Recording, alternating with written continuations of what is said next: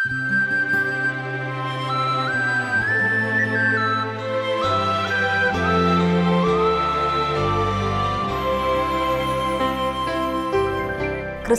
மிகவும் பிரியமானவர்களே கடந்த நிகழ்ச்சியில் நாம் ஆதியாகமம் இருபத்தி ஆறாம் அதிகாரம் ஒன்றாம் வசனம் முதல் இருபத்தி ரெண்டாம் வசனங்கள் வரையிலுள்ள பகுதியை தியானித்தோம். அதிலே தேவன் ஈசாக்கிற்கு தரிசனமாகி அவனுடைய தகப்பனாகிய ஆப்ரஹாமிற்கு அளிக்கப்பட்ட வாக்குத்தத்தங்களை அவனிடம் உறுதி செய்தார் என்பதையும் அவன் கேராரிலே தங்கினபோது தன்னுடைய மனைவியை தன்னுடைய சகோதரி என்று கூறினதால் ஆப்ரஹாம் செய்த அதே பாவத்தை இவனும் செய்தான் என்பதை குறித்தும் தியானித்தோம். பின்னர் அவன் எங்கு சென்று துறவை வெட்டினாலும் அங்கே பெலிஸ்தர் சில துறவுகளை தூர்த்து போட்டதையும் அல்லது சில துறவுகளை குறித்து வாக்குவாதம் வந்ததையும் மேலும் அவன் மனம் தளராமல் பொறுமையாய் தொடர்ந்து துறவுகளை வெட்டிக்கொண்டே போனதையும் கவனித்தோம். ஈசாக்கின் வாழ்வில் நடந்த இந்த நிகழ்வுகளின் மூலம் நாம் ஒரு ஆவிக்குரிய பாடத்தையும் கற்றுக்கொண்டோம். இன்று நாம் ஆதியாகமும் இருபத்தி ஆறாம் அதிகாரம் இருபத்தி மூன்றாம் வசனத்திலிருந்து இருபத்தி ஏழாம் அதிகாரம் நாற்பத்தி ஆறாம் வசனங்கள் முடிய உள்ள பகுதியை தியானிப்போம். இதிலே கர்த்தர் பெயர் செபாவிலே ஈசாக்கிற்கு தரிசனமாகி அவனை ஆசிர்வதிப்பதையும் அபிமலேக்கும் அவனுடைய சிநேகிதரும் ஈசாக்கு கர்த்தரால் ஆசிர்வதிக்கப்பட்டவன் என்பதைக் கண்டு அவனிடம் வந்து அவனால் அவர்களுக்கு எந்த தீங்கும் வராதபடிக்கு அவனோடே உடன்படிக்கை செய்ததையும் கவனிக்கலாம். மேலும் இருபத்தி ஏழாம் அதிகாரத்திலே யாக்கோபும் ரெபேக்காலும் சேர்ந்து தந்திரமான யோசனை செய்து ஏசாவிற்காக ஆசிர்வாதத்தை பெற்று கொண்டார்கள் என்று பார்க்கிறோம். கர்த்தர் ரெபேகாலுக்கு கொடுத்த வாக்கின்படி யாக்கோபிற்கே அந்த ஆசிர்வாதங்கள் வாக்கு தத்தம் பண்ணப்பட்டிருந்தாலும் அவர்கள் தேவனை விசுவாசிக்காமல் எப்படி சுயமாக செயற்பட்டார்கள் என்று பார்க்கலாம். தேவன் யாக்கோபின் இந்த தந்திரமான குணநலன்களை பயன்படுத்த முடியாது. தேவன் நம் ஒவ்வொருவருடைய வாழ்க்கையிலும் குறிப்பிட்ட விதத்திலே அவரே செயல்படுகிறவராய் இருக்கிறார். கடைசியாக யாக்கோபு திருமணம் செய்து கொள்ளும்படி ஆரானுக்கு அனுப்பப்பட வேண்டும் என்று அவனுடைய பெற்றோர் தீர்மானிப்பதையும் இங்கே கவனிக்கலாம். பிரியமானவர்களே இன்று ஆதியாமம் இருபத்தி ஆறாம் அதிகாரம் இருபத்தி மூன்றாம் வசனம் முதல் சிந்திக்கப் போகிறோம். சரி இப்பொழுது ஆதியாமம் இருபத்தி ஆறாம் அதிகாரம் இருபத்தி மூன்று இருபத்தி நான்காம் வசனங்களை வாசிக்கிறேன். அங்கே இருந்து பெயர் சபாவுக்கு போனான். அன்று ராத்திரியிலே கர்த்தர் அவனுக்கு தரிசனமாகி நான் உன் தகப்பனாகிய ஆபிரகாமுடைய தேவன். பயப்படாதே நான் உன்னோட கூட இருந்து என் ஊழியக்காரனாகிய ஆபிரகாமி நிமித்தம் உன்னை ஆசீர்வதித்து உன் சந்ததியை பெருக பண்ணுவேன் என்றார். இங்கே தேவன் ஈசாக்குக்கு தரிசனமாகி அவனை உற்சாகப்படுத்துகிறார். தேவன் ஆபிரகாம் ஈசாக்கு யாக்கோபு இவர்களுக்கு தரிசனமாயிருந்தார். யோசேப்புக்கு தேவன் தரிசனமாகவில்லை. தொடர்ந்து வசனம் இருபத்தி ஐந்து பாருங்கள்.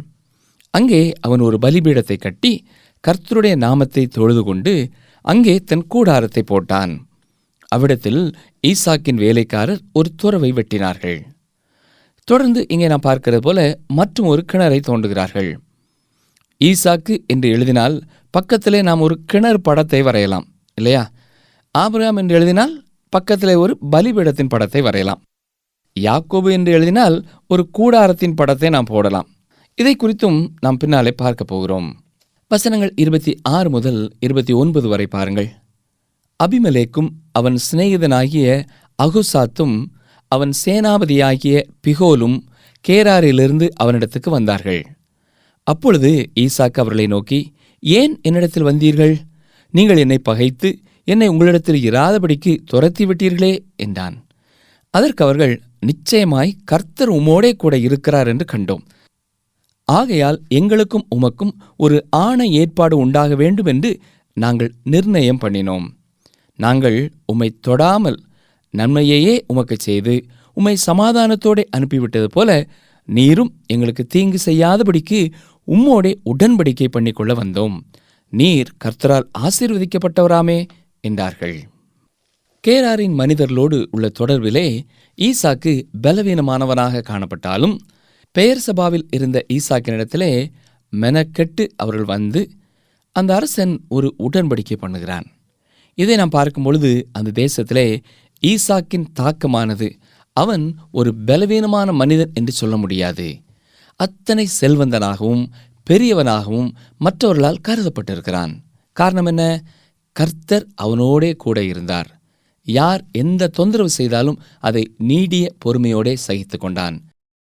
அதியாமம் இருபத்தி ஆறாம் அதிகாரம் முப்பத்தி நான்கு முப்பத்தி ஐந்தாம் வசனங்களை பாருங்கள். ஏசா நாற்பது வயதான போது ஏத்தியனான பெயரியனுடைய குமாரத்தியாகிய யூதித்தையும் எத்தியனான ஏலோனுடைய குமாரத்தியாகிய பஸ்மாத்தையும் விவாகம் பண்ணினான். அவர்கள் ஈசாக்குக்கும் ரெபேக்காளுக்கும் மனநோவாயிருந்தார்கள். சரி தொடர்ந்து வரும் அதிகாரத்திலே நாம் யாக்கோபுடைய உண்மையான நிறத்தை பார்க்க போகிறோம். அவருடைய வாழ்க்கை எப்படி இருந்தது என்பதை விபரமாய் சிந்திக்கப் போகிறோம். இந்த அதிகாரத்திலே யாக்கோவும் ரெபேக்காலும் எப்படி தந்திரமாக ஏசாவுக்குரிய ஆசீர்வாதத்தை பெற்றுக்கொண்டார்கள் என்பதை பார்க்கிறோம். அதாவது ஈசாக்கு ஏசாவுக்கு என்று வைத்திருந்த ஆசீர்வாதங்கள். யாக்கோபு தகப்பனாருடைய ஆசீர்வாதத்தை வாஞ்சித்தான். மூத்தவன் இளையவனை சேவிப்பான் என்று கர்த்தர் அவனது தாய்க்கு கொடுத்திருந்த வாக்கை யாக்கோபு அறிந்தவனாய் இருந்தான். எனவே ஏற்கனவே அந்த ஆசிர்வாதங்கள் எல்லாம் அவனுக்குரியதுதான் என்றாலும் அவன் தேவனை விசுவாசிக்கவில்லை. ரெபெக்காள் அவனுடைய தாய். அவளும் தேவனை விசுவாசிக்கவில்லை. மட்டுமல்ல தகப்பனாகிய ஈசாக்கும் அதை விசுவாசிக்கவில்லை. அப்படி விசுவாசித்திருப்பார்கள் என்றால் யாக்கோபை விட்டுவிட்டு ஏசாவை ஆசீர்வதிக்க அவனும் தீர்மானித்திருக்க மாட்டான். அவனுடைய உணர்வுகளையும் அவனுடைய பசியையும் அவன் பின்பற்றினானே ஒழிய தேவனுடைய வார்த்தையை பொருட்படுத்தவில்லை. குறிப்பாக தேவனுடைய வார்த்தைக்கு விரோதமாய் செயல்பட்டான். அருமையானவர்களே யாக்கோபு சேஷ்டபுத்திர பாகத்தை தந்திரமாக எடுத்துக்கொண்டது சரி என்று சொல்ல முடியாது. பொய்யையும் பித்தலாட்டத்தையும் பயன்படுத்தித்தான் அதை செய்தான். அது அவன் தவறான குணநலன் உள்ளவன் என்பதை காட்டுகிறது. ஆபிரகாமும் சாராளும் ஆகாரை எடுத்துக்கொண்ட பொழுது எப்படி தேவன் கடிந்து கொள்ளவில்லையோ அதுபோல இவனையும் கடிந்து கொள்ளவில்லை. தேவன் யாக்கோபுடைய தந்திரமான அந்த குணநலனை பயன்படுத்த முடியாது. ஏற்கனவே நீங்களும் நானும் அறிந்திருக்கிறது போல தேவன் ஒவ்வொரு மனிதனுடைய வாழ்க்கையிலேயும் குறிப்பிட்ட விதத்திலே அவரே செயல்படுகிறவராய் இருக்கிறார் இல்லையா? யாக்கோபு எப்படி ஏமாற்றினானோ அதைப் போலவே அதற்கான தண்டனையையும் அவன் அனுபவிக்கப் போகிறான். இதை குறித்தும் நாம் பின்னாலே பார்க்க போகிறோம். ஆதியாமம் இருபத்தி ஆறாம் அதிகாரம் ஏசாவுடைய வாழ்க்கை குறித்து கூறப்பட்டு முடிவடைகிறது. அதாவது நாற்பது வயதாக இருக்கும் பொழுது இரண்டு ஏத்திய பெண்மணிகளை அவன் திருமணம் செய்தான். இது ஈசாக்குக்கும் ரெபேக்காளுக்கும் மனநோவாய்த்தான் இருந்தது. இப்படி மனநோவு வந்த பொழுதுதான் இந்த ஏத்திய பெண்ணையோ அல்லது பெலிஸ்தியர்களின் பெண்ணையோ இவன் திருமணம் செய்திருக்க கூடாது. ஆறானிலே இவனுக்கு பெண் கொள்ளும்படியாய் இவன் அனுப்பப்பட்டிருக்க வேண்டும் என்று யோசிக்கிறார்கள். ஆனால் பிந்தி வந்த யோசனை அது. அங்கே இருந்துதான் ஆபிரகாம் தன் மகனாகிய ஈசாக்குக்கு பெண் எடுத்தார் தொடர்ந்து என்ன நடக்கிறது பாருங்கள். முதல் நான்கு வசனங்களை வாசிக்கிறேன். ஈசாக்கு முதிர் வயதானதினால் அவன் கண்கள் இருளடைந்து பார்வையற்று போனபோது அவன் தன் மூத்த குமாரனாகிய ஏசாவை அழைத்து என் மகனே என்றான். அவன் இதோ இருக்கிறேன் என்றான். அப்பொழுது அவன் நான் முதிர் வயதானேன் என் மரணம் இன்ன நாளில் என்று அறியேன். ஆகையால் நீ உன் ஆயுதங்களாகிய உன் அம்பரா துணியையும் உன் வில்லையும் எடுத்துக்கொண்டு வனத்துக்கு போய் எனக்காக வேட்டையாடி அதை எனக்கு பிரியமாயிருக்கிற ருசியுள்ள பதார்த்தங்களாக சமைத்து நான் புசிக்கவும் நான் மரணமடையும் முன்னே என் ஆத்துமா உன்னை ஆசீர்வதிக்கவும் என்னிடத்தில் கொண்டு வா என்றான். அருமையானவர்களே ஈசாக்கு ஒரு மிகப்பெரிய மனிதன் என்று நாம் பார்த்தோம். ஈசாக்குக்கு பயந்ததினாலே அபிமலைக்கும் பெலிஸ்தியர்களும் அவனிடத்தில் வந்து ஒப்பந்தம் பண்ணினார்கள். ஆணையிட்டு கொடுத்தார்கள்.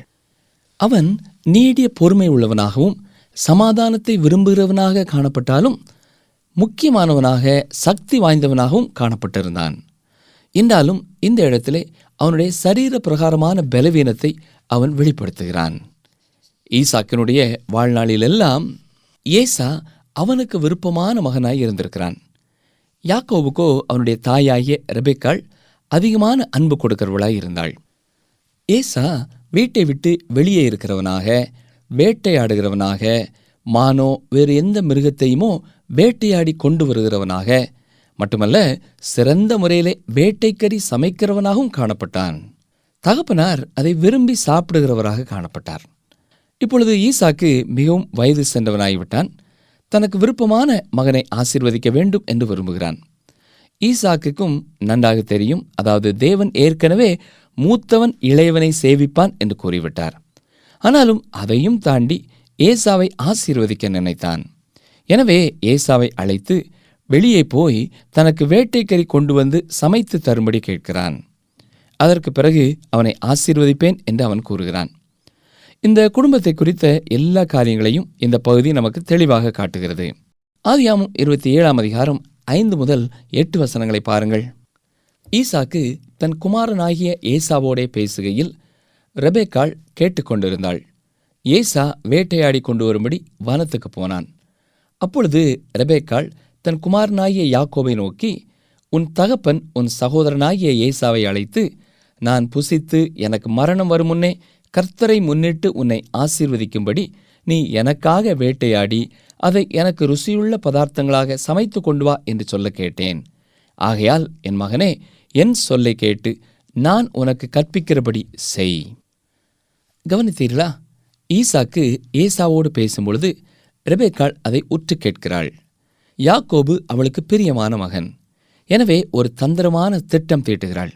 இது உண்மையாகவே தவறானது. வேத புத்தகத்திலே இது கூறப்பட்டிருப்பதனாலே தேவன் இதை ஒத்துக்கொள்கிறார். இது சரியானது என்று சொல்லவே முடியாது. தேவன் சரித்திரத்தை நமக்கு எழுதி வைத்திருக்கிறார். என்றாலும் தவறை தவறு என்று அவரும் சொல்கிறார். அதை குறித்து நாம் பின்னாலே பார்ப்போம். இங்கே செய்யப்படுகிற காரியத்தை கவனித்து பார்த்தீர்களா? இங்கே செய்யப்பட்ட இதே காரியம் யாக்கோபுக்கு மற்றும் ஒரு முறை செய்யப்படுகிறது. ரெபேக்காள் என்ன சொல்லுகிறாள்? ஆதியாமம் இருபத்தி ஏழு ஒன்பது முதல் பதினோரு வசனங்கள். நீ ஆட்டு மந்தைக்கு போய் இரண்டு நல்ல வெள்ளாட்டு குட்டிகளை கொண்டு வா. நான் அவைகளை உன் தகப்பனுக்கு பிரியமானபடி ருசியுள்ள பதார்த்தங்களாக சமைப்பேன். உன் தகப்பன் தாம் மரணமடையும் முன்னே உன்னை ஆசீர்வதிக்கும்படி அவர் புசிப்பதற்கு நீ அதை அவரிடத்தில் கொண்டு போக வேண்டும் என்றாள். அதற்கு யாக்கோபு தன் தாயாகிய ரெபேக்காலை நோக்கி என் சகோதரனாகிய ஏசா ரோமம் மிகுந்தவன். நான் ரோமம் இல்லாதவன் ஆம் ஏசா வீட்டை விட்டு வெளியவே எப்பொழுதும் செல்லுகிற ஒரு மனிதனாய் இருந்தாலும் சிவப்பானவனாய் இருந்தாலும் அதோடு கூட அவனுடைய சரீரமெல்லாம் ரோமம் நிறைந்ததாகவும் காணப்பட்டது. வசனம் பன்னிரண்டு பாருங்கள். ஒருவேளை என் தகப்பன் என்னை தடவி பார்ப்பார் அப்பொழுது நான் அவருக்கு எத்தனாய் காணப்பட்டு என்மேல் ஆசீர்வாதத்தை அல்ல சாபத்தை வரப்பண்ணிக் கொள்வேனே என்றான். அருமையானவர்களே யாக்கோபு இங்கே ஒரு எத்தனை போல ஏமாற்றுகிறவனைப் போல காணப்படுகிறான் என்பது மட்டுமல்ல அவன் உண்மையாகவே ஒரு எத்தன் தான் ஏமாற்றுக்காரன் தான் வசனங்கள் பதிமூன்று முதல் பதினேழு வரை பார்ப்போம். அதற்கு அவன் தாய் என் மகனே உன்மேல் வரும் சாபம் என்மேல் வரட்டும். என் சொல்லை மாத்திரம் கேட்டு நீ போய் அவைகளை என்னிடத்தில் கொண்டு வா என்றாள். அவன் போய் அவைகளை பிடித்து தன் தாயினிடத்தில் கொண்டு வந்தான். அவனுடைய தாய் அவன் தகப்பனுக்கு பிரியமானபடி ருசியுள்ள பதார்த்தங்களை சமைத்தாள். பின்பு ரெபேக்காள் வீட்டிலே தன்னிடத்தில் இருந்த தன் மூத்த மகனாகிய ஏசாவின் நல்ல வஸ்திரங்களை எடுத்து தன் இளைய மகனாகிய யாக்கோபுக்கு உடுத்தி வெள்ளாட்டு குட்டிகளின் தோலை அவன் கைகளிலேயும் ரோமமில்லாத அவன் கழுத்திலேயும் போட்டு தான் சமைத்த ருசியுள்ள பதார்த்தங்களையும் அப்பங்களையும் தன் குமாரனாகிய யாக்கோபின் கையிலே கொடுத்தாள். இங்கே நான் வாசிக்கிறது போல மிக தந்திரமாக ரோமமில்லாத தன் மகனாகிய யாக்கோபுக்கு ஆட்டுக்குட்டியின் ரோமம் உள்ள தோலை போர்த்துகிறாள். அது மட்டுமல்ல ஏசாவினுடைய உடையை எடுத்து பயன்படுத்துகிறாள். ஏனென்றால் ஏசா அடிக்கடி வெளியே செல்கிறவன் வெயிலிலே அலைகிறவன் அவனுடைய வேர்வைப்பட்ட உடைகள் அவனைப் போல காட்சியளிப்பதற்கு உதவியாக இருக்கும் என்று திட்டமிடுகிறாள் செயல்படுகிறாள். வசனங்கள் பதினெட்டு முதல் இருபது பாருங்கள். அவன் தன் தகப்பனிடத்தில் வந்து என் தகப்பனே என்றான். அதற்கு அவன் இதோ இருக்கிறேன் நீ யார்? என் மகனே என்றான். அப்பொழுது யாக்கோபு தன் தகப்பனை நோக்கி நான் உமது மூத்த மகனாகிய ஏசா. நீர் எனக்கு சொன்னபடியே செய்தேன். உம்முடைய ஆத்மா என்னை ஆசீர்வதிக்கும்படி நீர் எழுந்து உட்கார்ந்து நான் வேட்டையாடி கொண்டு வந்ததை புசியும் என்றான். அப்பொழுது ஈசாக்கு தன் குமாரனை நோக்கி என் மகனே இது உனக்கு இத்தனை சீக்கிரமாய் எப்படி ஆகப்பட்டது? என்றான். அவன் உம்முடைய தேவனாய கர்த்தர் எனக்கு நேரிட பண்ணினார் என்றான். அருமையானவர்களே மிக பயபக்தியாக ஆனால் மிக தவறான காரியத்தை யாக்கோபு செய்கிறான். இன்றைக்கும் பயபக்தியாக இருந்து அப்படிப்பட்ட வார்த்தைகளை பேசி மக்களை ஏமாற்றுகிறவர்கள் எத்தனையோ பேர் இருக்கிறார்கள் இல்லையா? கர்த்தர் தங்களை வழிநடத்தினார் என்று கூசாமல் சொல்லுவார்கள். இருபத்தி ஒன்று முதல் இருபத்தி ஏழு வசனங்களை பாருங்கள். அப்பொழுது ஈசாக்கு யாக்கோபை நோக்கி என் மகனே நீ என் குமாரனாகிய ஏசாதானோ அல்லவோ என்று நான் உன்னை தடவி பார்க்கும்படி கிட்டவா என்றான். யாக்கோபு தன் தகப்பனாகிய ஈசா கண்டையில் கிட்ட போனான் அவன் இவனை தடவி பார்த்து சத்தம் யாக்கோபின் சத்தம் கைகளோ ஏசாவின் கைகள் என்று சொல்லி அவனுடைய கைகள் அவன் சகோதரனாகிய ஏசாவின் கைகளைப் போல ரோமமுள்ளவைகளாய் இருந்தபடியினாலே இன்னான் என்று அறியாமல் அவனை ஆசீர்வதித்து நீ என் குமாரனாகிய ஏசாதானோ? என்றான். அவன் நான் தான் என்றான். அப்பொழுது அவன் என் குமாரனே நீ வேட்டையாடி கொண்டு வந்ததை நான் புசித்து என் ஆத்துமா உன்னை ஆசீர்வதிக்கும்படி அதை என் கிட்ட கொண்டு வா என்றான். அவன் அதை கிட்ட கொண்டு போனான். அப்பொழுது அவன் புசித்தான். பிற்பாடு திராட்சரசம் அவனுக்கு கொண்டு வந்து கொடுத்தான். அவன் குடித்தான். அப்பொழுது அவன் தகப்பனாகிய ஈசாக்கு அவனை நோக்கி என் மகனே நீ கிட்ட வந்து என்னை முத்தம் செய் என்றான். அவன் கிட்ட போய் அவனை முத்தம் செய்தான். அப்பொழுது அவனுடைய வஸ்திரங்களின் வாசனையை மோந்து இதோ என் குமாரனுடைய வாசனை கர்த்தர் ஆசீர்வதித்த வயல்வெளியின் வாசனையைப் போல் இருக்கிறது. அருமையானவர்களே இப்பொழுது ஈசாக்கு செய்ய சொல்லும் ஒவ்வொரு காரியங்களையும் நாம் கவனித்து பார்த்தால் அவனுக்கு ஏதோ சந்தேகம் உள்ளத்திலே தட்டி இருக்கிறது என்பது நமக்கு தெரிய வருகிறது. என்றாலும் ஈசாக்கை குறித்து ரெபேக்காளுக்கு நன்றாக தெரியும். எனவேதான் ஒவ்வொரு சின்ன சின்ன காரியத்தையும் அவள் மிக கவனத்தோடு தந்திரமாக திட்டமிட்டு செயல்பட்டிருந்தாள். வசனங்கள் இருபத்தி எட்டு இருபத்தி ஒன்பது பாருங்கள். தேவன் உனக்கு வானத்து பனியையும் பூமியின் கொழுமையையும் கொடுத்து மிகுந்த தானியத்தையும் திராட்சரசத்தையும் தந்தருள்வாராக. ஜனங்கள் உன்னை சேவிக்கவும் ஜாதிகள் உன்னை வணங்கவும் கடவர்கள். உன் சகோதரருக்கு எஜமானாயிருப்பாய். உன் தாயின் பிள்ளைகள் உன்னை வணங்குவார்கள். உன்னை சபிக்கிறவர்கள் சபிக்கப்பட்டவர்களும் உன்னை ஆசீர்வதிக்கிறவர்கள் ஆசீர்வதிக்கப்பட்டவர்களுமாய் இருப்பார்கள் என்று சொல்லி அவனை ஆசீர்வதித்தான். அருமையானவர்களே ஈசாக்கு தான் பெற்றிருந்த ஆசீர்வாதங்களை இப்பொழுது தனது மகனுக்கு கொடுக்கிறான். இங்கே ஆர்வம் தரக்கூடிய ஒரு காரியம் என்னவென்றால் அது ஏற்கனவே யாக்கோபுக்கு சொந்தமானதுதான். ஏனென்றால் தேவநாய கர்த்தர் அதை கூறிவிட்டார். ஏற்கனவே யாக்கோபை தேவன் ஆசீர்வதித்து விட்டார் இப்பொழுது இங்கு நடைபெற்றிருக்கிற ஏமாற்று வேலைகளை தேவன் அங்கீகரிக்கவும் இல்லை. அதன் மூலமாய் அவனுக்கு ஆசீர்வாதத்தை கொடுக்கவும் இல்லை. வசனங்கள் முப்பது முதல் முப்பத்தி மூன்று பாருங்கள். ஈசாக்கு யாக்கோபை ஆசீர்வதித்து முடித்தபோது யாக்கோபு தன் தகப்பனாகிய ஈசாக்கின் சமூகத்தை விட்டு புறப்பட்ட உடனே அவன் சகோதரனாகிய ஏசா வேட்டையாடி வந்து சேர்ந்தான். அவனும் ருசியுள்ள பதார்த்தங்களை சமைத்து தன் தகப்பன் அண்டைக்கு கொண்டு வந்து தகப்பனை நோக்கி உம்முடைய ஆத்மா என்னை ஆசீர்வதிக்கும்படி என் தகப்பனார் எழுந்திருந்து உம்முடைய குமாரனாகிய நான் வேட்டையாடி கொண்டு வந்ததை புசிப்பாராக என்றான். அப்பொழுது அவன் தகப்பனாகிய ஈசாக்கு நீ யார்? என்றான். அதற்கு அவன் நான் உமது மூத்த மகனாகிய ஏசா என்றான். அப்பொழுது ஈசாக்கு மிகவும் பிரமித்து நடுங்கி வேட்டையாடி எனக்கு கொண்டு வந்தானே அவன் யார்? நீ வருமுன்னே அவை எல்லாவற்றிலும் நான் புசித்து அவனை ஆசிர்வதித்தேனே. அவன் ஆசிர்வதிக்கப்பட்டவனாகவும் இருப்பான் என்றான். இப்பொழுதுதான் ஈசாக்கு தான் எப்படிப்பட்ட வலையிலே விழுந்து விட்டான் என்பதை உணர்கிறான். ரெபேக்காலும் யாக்கோபும் இந்த ஏமாற்று வேலையை செய்ய மற்றும் ஒரு காரணம் என்ன தெரியுமா? ஏற்கனவே ஈசாக்கு தன் மனைவியாகிய ரெபேக்காளை தன் சகோதரி என்று சொன்னான். ஞாபகம் இருக்கிறதா? தகப்பனார் பொய் சொல்லும் பொழுது மனைவியும் பிள்ளைகளும் அது தவறு அல்ல என்ற உணர்வோடு அதை செய்ய துணிகிறார்கள். என்னை கேட்டுக்கொண்டிருக்கிற எனக்கு அருமையான சகோதரனை சகோதரியே நீங்கள் உங்கள் மனைவி பிள்ளைகளுக்கு முன்னதாக உண்மையுள்ளவர்களாய் காணப்படுகிறீர்களா? ஆதியாமும் இருபத்து ஏழாம் அதிகாரம் முப்பத்தி நான்கு முதல் நாற்பது வசனங்களை வாசிக்கிறேன். ஈசா தன் தகப்பனுடைய வார்த்தைகளை கேட்டவுடனே மிகவும் மனம் கசந்து உரத்த சத்தமிட்டு அலறி தன் தகப்பனை நோக்கி என் தகப்பனே என்னையும் ஆசீர்வதியும் என்றான். அதற்கவன் உன் சகோதரன் தந்திரமாய் வந்து உன்னுடைய ஆசீர்வாதத்தை பெற்றுக்கொண்டான் என்றான். அப்பொழுது அவன் அவன் பெயர் யாக்கோபு எனப்படுவது சரியல்லவா? இதோடே இரண்டு தரம் என்னை மோசம் போக்கினான். என் சேஷ்டபுத்திர பாகத்தை எடுத்துக்கொண்டான். இதோ இப்பொழுது என் ஆசீர்வாதத்தையும் வாங்கிக் கொண்டான் என்று சொல்லி நீர் எனக்கு ஒரு ஆசீர்வாதத்தையாயிலும் வைத்து வைக்கவில்லையா? என்றான். ஈசாக்கு ஏசாவுக்கு பிரதித்திரமாக இதோ நான் அவனை உனக்கு எஜமானாக வைத்தேன். அவன் சகோதரர் எல்லாரையும் அவனுக்கு ஊழியக்காரராக கொடுத்து அவனை தானியத்தினாலும் திராட்சரசத்தினாலும் ஆதரித்தேன். இப்பொழுதும் என் மகனே நான் உனக்கு என்ன செய்வேன்? என்றான். ஏசா தன் தகப்பனை நோக்கி என் தகப்பனே இந்த ஒரே ஆசீர்வாதம் மாத்திரமா உம்மிடத்தில் உண்டு? என் தகப்பனே என்னையும் ஆசிர்வதியும் என்று சொல்லி ஏசா சத்தமிட்டு அழுதான். அப்பொழுது அவன் தகப்பனாகிய ஈசாக்கு அவனுக்கு பிரதியுத்தரமாக உன் வாசஸ்தலம் பூமியின் சாரத்தோடும் உயர வானத்திலிருந்து இறங்கும் பனியோடும் இருக்கும். உன் பட்டயத்தினாலே நீ பிழைத்து உன் சகோதரனை சேவிப்பாய். நீ மேற்கொள்ளும் காலம் வரும்போதோ உன் கழுத்தில் இருக்கிற அவனுடைய நுகத்தடியை முறித்து போடுவாய் என்றான். இவ்வாறு தன் சகோதரனால் ஏமாற்றப்பட்ட ஏசா சிந்திக்க ஆரம்பிக்கிறான். வசனம் நாற்பத்தி ஒன்று பாருங்கள்.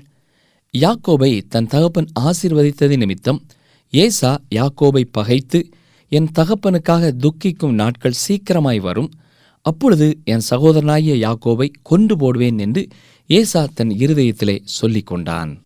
அவனுடைய எண்ணம் என்ன? தகப்பனார் வயதாகிவிட்டார். இனி அதிக காலம் வாழ மாட்டார் சீக்கிரமாக அவர் மறித்து போவார். அப்பொழுது யாக்கோபை நான் கொண்டு போடுவேன் என்று திட்டமிடுகிறான். இது அவனுடைய இருதயத்தின் எண்ணமாயிருந்தாலும் இதை குறித்து அவன் மற்றவர்களிடத்திலேயும் பேசுகிறான். வசனம் நாற்பத்தி இரண்டு நாற்பத்தி மூன்று பாருங்கள். மூத்த மகனாகிய ஏசாவின் வார்த்தைகள் ரெபேக்காளுக்கு அறிவிக்கப்பட்டது. அப்பொழுது அவள் தன் இளைய மகனாகிய யாக்கோபை அழைத்து உன் சகோதரனாகிய ஏசா உன்னை கொண்டு போட நினைத்து தன்னை தேற்றிக் கொள்ளுகிறான். ஆகையால் என் மகனே நான் சொல்வதை கேட்டு எழுந்து புறப்பட்டு ஆரானில் இருக்கிற என் சகோதரனாகிய லாபானிடத்துக்கு ஓடிப்போய். இங்கே மீண்டுமாக ரெபேக்கால் காரியங்களை தனது கரத்திலே எடுத்து செயல்பட ஆரம்பிக்கிறாள். என்ன சொல்கிறாள்? என் மகனாகி யாக்கோபே நீ வீட்டை விட்டு போய்விட வேண்டும் என்று சொல்கிறாள்.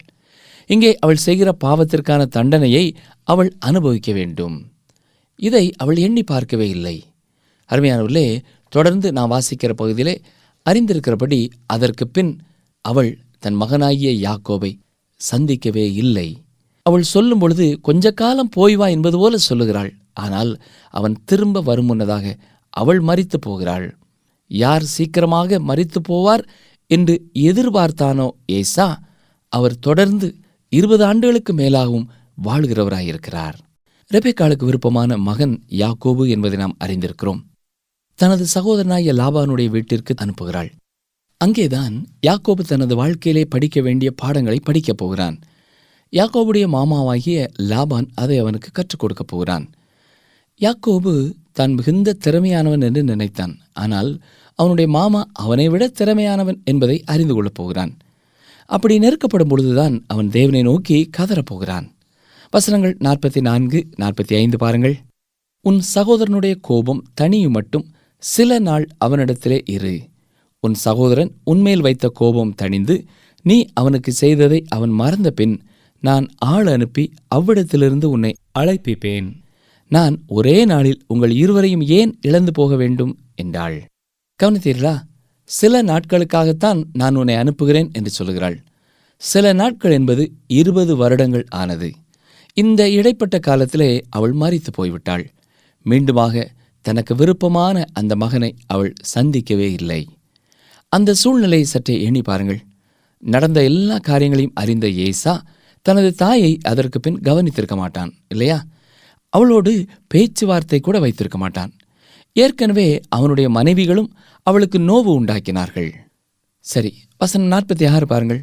பின்பு ரெபேக்காள் ஈசாக்கை நோக்கி ஏத்தின் குமாரத்திகளின் நிமித்தம் என் உயிர் எனக்கு வெறுப்பாயிருக்கிறது. இந்த தேசத்து பெண்களாகிய ஏத்தின் குமாரத்திகளில் யாக்கோபு ஒரு பெண்ணை கொள்வானானால் என் உயிர் இருந்து ஆவதென்ன? என்றாள். கடவுளற்ற பெண்களை ஏசா திருமணம் செய்திருந்தான். இதனால் ஏற்கனவே ரெபேக்காளின் வீட்டிலே பிரச்சனைகளை அவள் அனுபவிக்கிறாள். யாக்கோபும் இங்கேயே தங்கியிருந்தால் அவனும் அங்கே உள்ள பெண்ணைத்தான் திருமணம் செய்வான். எனவே இந்த சூழ்நிலையை பயன்படுத்தி ஏசாவினிடத்திலிருந்து காக்கும்படியாக ஈசாக்குவினிடத்திலே அனுமதி பெற்று யாக்கோபை தன் சகோதரன் வீட்டுக்கு அனுப்ப தீர்மானித்தாள். கிறிஸ்தவுக்குள் மிகவும் பிரியமான சகோதர சகோதரிகளே இந்த பகுதியில் நாம் ஆதியாகமம் இருபத்தி ஆறாம் அதிகாரம் இருபத்தி மூன்றாம் வசனங்கள் முதல் இருபத்தி ஏழாம் அதிகாரம் நாற்பத்தி ஆறாம் வசனங்கள் முடிய உள்ள பகுதியை தியானித்தோம்.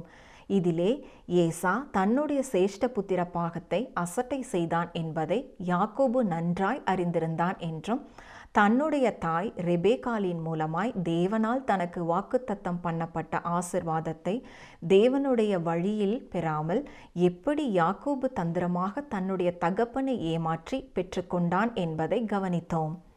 அவர்களுடைய தகப்பன் ஈசாக்குக்கும் தேவனுடைய தெளிவான வார்த்தையை விசுவாசியாமல் தேவனுடைய வார்த்தைக்கு விரோதமாக செயற்பட்டு அவனுடைய உணர்வுகளையும் பசியையும் பின்பற்றி தன்னுடைய விருப்பமான மகனாகிய ஏசாவையே ஆசிர்வதிக்க வாஞ்சித்தான் என்று பார்த்தோம்.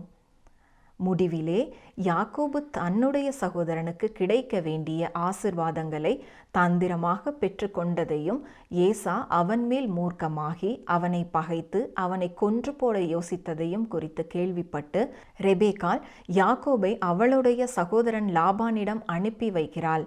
அவனை காட்டிலும் தந்திரமுள்ள லாபான் அவனை எவ்விதத்தில் நெருக்கினான் என்றும் அதனால் அவன் எவ்வாறு தேவனை நோக்கி கதறினான் என்றும் பின்வரும் பகுதிகளில் பார்க்கலாம்.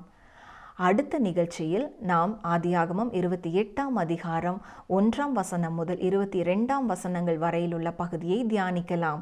அதிலே யாக்கோபு வீட்டை விட்டு தன்னுடைய தாயாகிய ரெபேகாலின் சகோதரனுமான லாபானிடத்துக்கு புறப்பட்டு போகிறதையும் வழியிலே தேவன் அவனுக்கு பெத்தேலிலே தரிசனமாகி அவனுடைய தகப்பனாகிய ஈசாக்கிற்கு கொடுத்த வாக்கை உறுதிப்படுத்துவதை பார்க்கலாம். தெய்வ வாக்கு.